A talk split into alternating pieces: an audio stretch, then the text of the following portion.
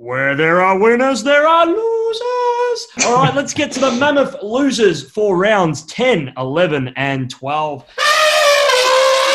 It is not looking good for our mighty Bombers. Maxi, what has gone so terribly wrong? And can, can we find an answer to all of our woes? Well, plenty has gone wrong, man. it was a pretty dark, depressing day on Sunday. Um, I walked away at three quarter time and I ended up watching quarters two and three on mute because I, could, I couldn't put up with the commentary anymore. As I said earlier, looking at our last four games against Brisbane, GWS, Gold Coast, and St Kilda, I went into those four games thinking we need to win two of those games. Instead of winning two of those games, we walked away with two points. So we went zero, one, and three over those four weeks. We're now five, five, and a draw with 86%, which is pretty poor. I think we're fourth or fifth worst in the comp in terms of percentage. So unfortunately, that's a pretty good indicator of where things are at. Having said that, it's pretty well known our injury list. They're doing what I think Twomey is calling soft managers or soft drops, which is saying they're managed, but really you've been dropped. I'm a fan of Francis, but I think he's sort of struggled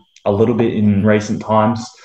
So as I said, plenty's gone wrong. Um, to me, the ball movement is one of the big worries. I sort of think that they've overcompensated for the fact that a few years ago we were renowned for having Sada McKenna streaming off halfback, and that was sort of opening us up on the other end once they turn over the ball. I think what they're trying to do is move the ball slower so that they're well set up behind the ball if they do turn over the ball. But we can't score at the moment. We're not using our strength of running off halfback because we're worried that turnovers from that end will go against us. Yeah, McKenna's playing forward. I actually think it would work, especially at Marvel, and especially if we were playing better. I think he shows glimpses, and I think if we were playing better, it would actually be a better move. I think it's easy to criticise that move at the moment, but for me, especially given how poorly Fantasia's played this year and probably the last two years, to be honest, uh, are they playing in there to keep him happy? So that he stays at the club and doesn't go back to Ireland. so yeah. there is a question mark on that. They don't make it hard for teams to play against them. They let Lachie Neale run around and do whatever he wants a few weeks ago. And this week, Bradley Hill. Tip and Woody's out of form. And I think pretty much all of our forwards are out of form. I think Jimmy Stewart showed a bit in the Gold Coast game, which is a bit of a positive, but there's plenty of going wrong. I do want to mention some positives for this year because I don't think they'll play finals and I don't want to smash them too hard. I think some positives are Jordan Ridley looks like has to be all Australian for me, just considering how well he's played. He looks like one of the best ball users Essendon's had in 10 years, probably, and yeah. considering how well he takes intercept marks as well. And Maxi, it's it's worth mentioning you were on Jordan Ridley, I reckon, four seasons ago. You've been on him for such a long time, and you said, I don't understand why Essendon haven't played him yet. And they've kind of played him on and off, but then this season he's had a really good run, and now we're seeing just how good he is. I mean, you've seen this from a long way back. I've always said he reminds me a bit of Andrew Mackie, probably a better intercept marker than Andrew Mackie, to be honest. It's one of our areas that we actually are reasonably well stocked is that halfback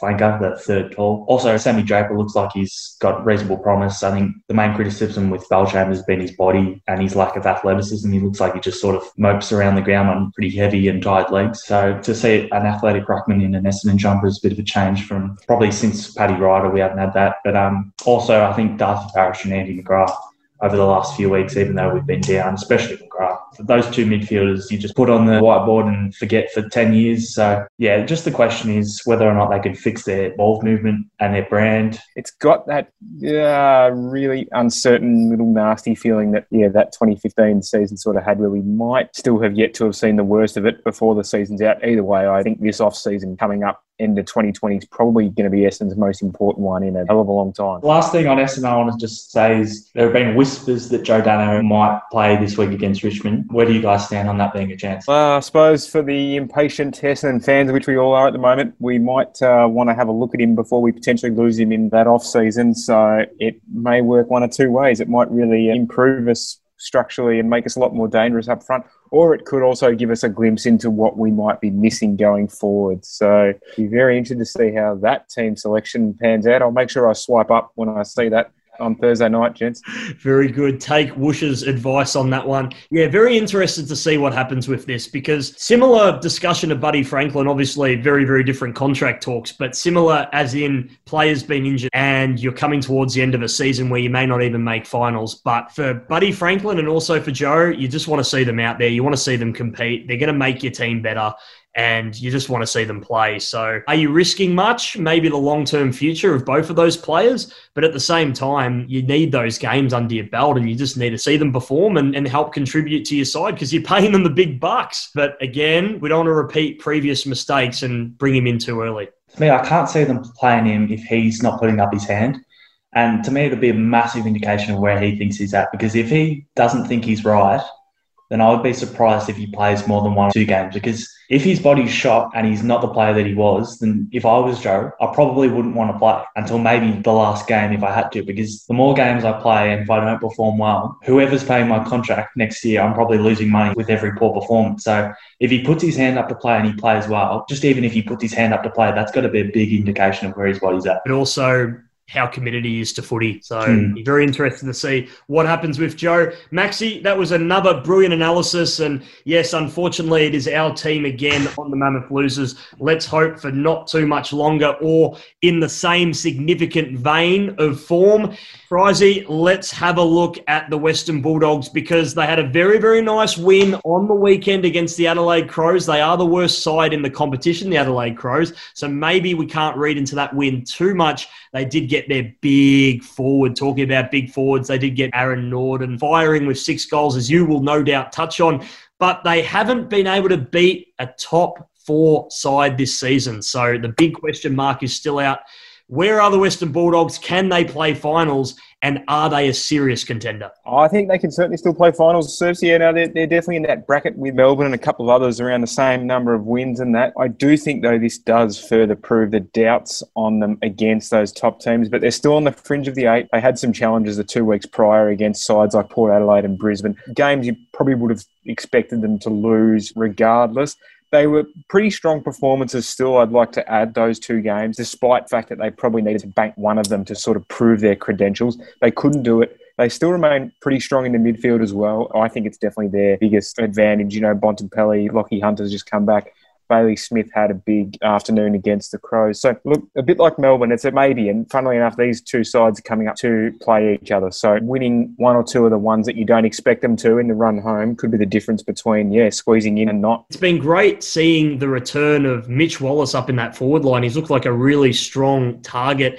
And if he can get up and about, and Naughton can get up and about. That's going to be a promising forward line. But again, the issue is over Josh Bruce, whether he gets more games for this season and whether they view him as a player in their best 22 is seen to be believed there for Aussie. Yeah, the Bruce one's a really tricky one, especially given he was recruited with a lot of hype and whatnot. Despite it being his third club, it was, um, at the time, from memory, it was seen as a really big coup for the dog in getting him over there. So whether they do make it or not, I just wonder if he's actually part of their plans should they make the finals. With regards to Wallis, though, yeah, it's always nice to see a player sort of revitalise their career and secure their spot by sort of changing their position or their role and um, sort of having that refreshed feeling to their game. Yeah, it's it's nice to see. They've been very hot and cold sort of this year as a side, haven't they? Hot and cold dogs, that is for sure. But can they match it for the full four quarters? That is the biggest question over them. Yeah, it's the question are they the flat track bullies? Um, be interesting to see Bruce and Naughton in the same team. I think that'll help him. I think key position players can sometimes harder for them to fit into a new club straight away rather than midfielders. One of those interesting ones was I remember Brian Lake even though he won a Norm Smith in his first year at Hawthorn, he actually had a really poor year. So sometimes you see A position players struggle in their first season, but I think he'll come good, particularly with Naughton there by his side. But yeah, they're a tricky one, the Bulldogs. I was pretty high on them coming into the year, but I didn't think they'd be this inconsistent. They're still a pretty young side, but I think they've got one of the best midfields in the comp. So yeah, they just need to find a level of consistency, the Bulldogs. And also, it was good to see Lachie Hunter back in the team as well. Obviously, he's had his demons this year that he's had to deal with, but there's been a little bit of talk about Brisbane Lions possibly showing some interest in him for next season and seasons beyond. But grabbing your jumper, showing that passion and yelling and screaming, that often is a good indicator to your fans that you're pretty committed to that club for Aussie. Yeah, I think so. Gee, wouldn't that bolster an already strong Brisbane midfield? But you're right. I dare say uh, it was probably just a bit of a bit of chat, and that was his not so subtle, perhaps, way of saying thanks, but no thanks. Yes, I'm sure Doggies fans would have breathed a sigh or two of relief having seen that. I heard Bevo this morning say he's contracted. So I think he said um, if somebody wants him, they're going to have to pay a fair bit for him. So I can't see oh, him going anywhere. There you go. We've seen this play out many times before with others, haven't we? Don't think he is going to be going anywhere anytime soon. That is a very, very good wrap of the Bulldogs. Yes, they are mammoth losers, but we do believe in them. They've got a decent draw coming up. If they can knock off one of those top four sides, then we might start believing in the Bulldogs in 2020.